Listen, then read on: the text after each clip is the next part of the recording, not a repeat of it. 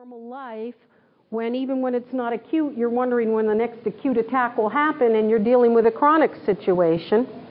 And they were designing a program that I got to be the social worker, take the notes, that kind of thing. A brilliant experience for me on how to help the parents preserve themselves, preserve their marriage, and how to live a normal life and take care of the other siblings.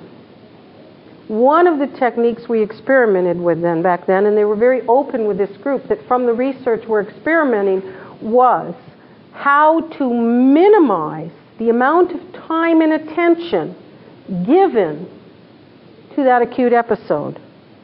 And when you first presented that to parents who had children who might die or lose more capacities when an acute episode happened, they were understandably up in arms.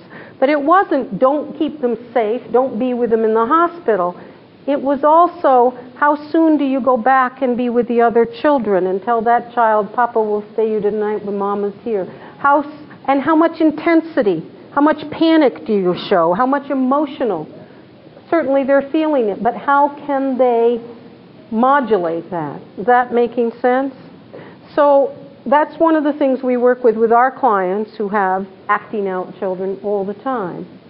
And many years ago, early in my private practice, working with my colleague Claude Riddell, we came up with a technique. If you're still losing it, yelling, getting all uptight when your child loses it, which in the previous workshop we gave some hints about how not to go there, if and when at all possible, but to work on that as a goal, and it is a process until you get there where you most of the time don't get triggered to escalate your own anger, attention, intensity with that child, then our challenge to parents, and we actually thought it was funny at first, but it actually began to be helpful, was if you are ah, intense when you're yelling or responding to an inappropriate behavior, which is not effective to help them to learn to control the behavior, so we're working on that side too. But if you are, still there some of the time, then we want you to match that level of intensity for the other children when they're doing things that are appropriate, and for that child when they're doing things that are appropriate.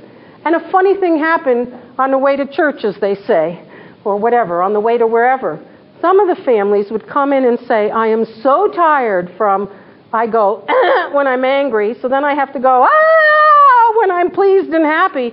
And that's exhausting, so I'm bringing the anger down. and those were some of the techniques that they were trying at the University of Chicago and saw the same thing happen. I left before the program was fully finished, input and research. But it was an amazing thing to see that if we challenge that intensity, and I will never forget this one mom, they adopted a sibling group from Korea. And as often happens, not always, nothing is always, the oldest child in a sibling group placement is sometimes more at risk for being the one who has more difficulty attaching, more difficulty giving up that parenting. That parentified child has often been parenting the younger ones and doesn't know how to trust parent figures themselves because they didn't have or lost trusting parent figures.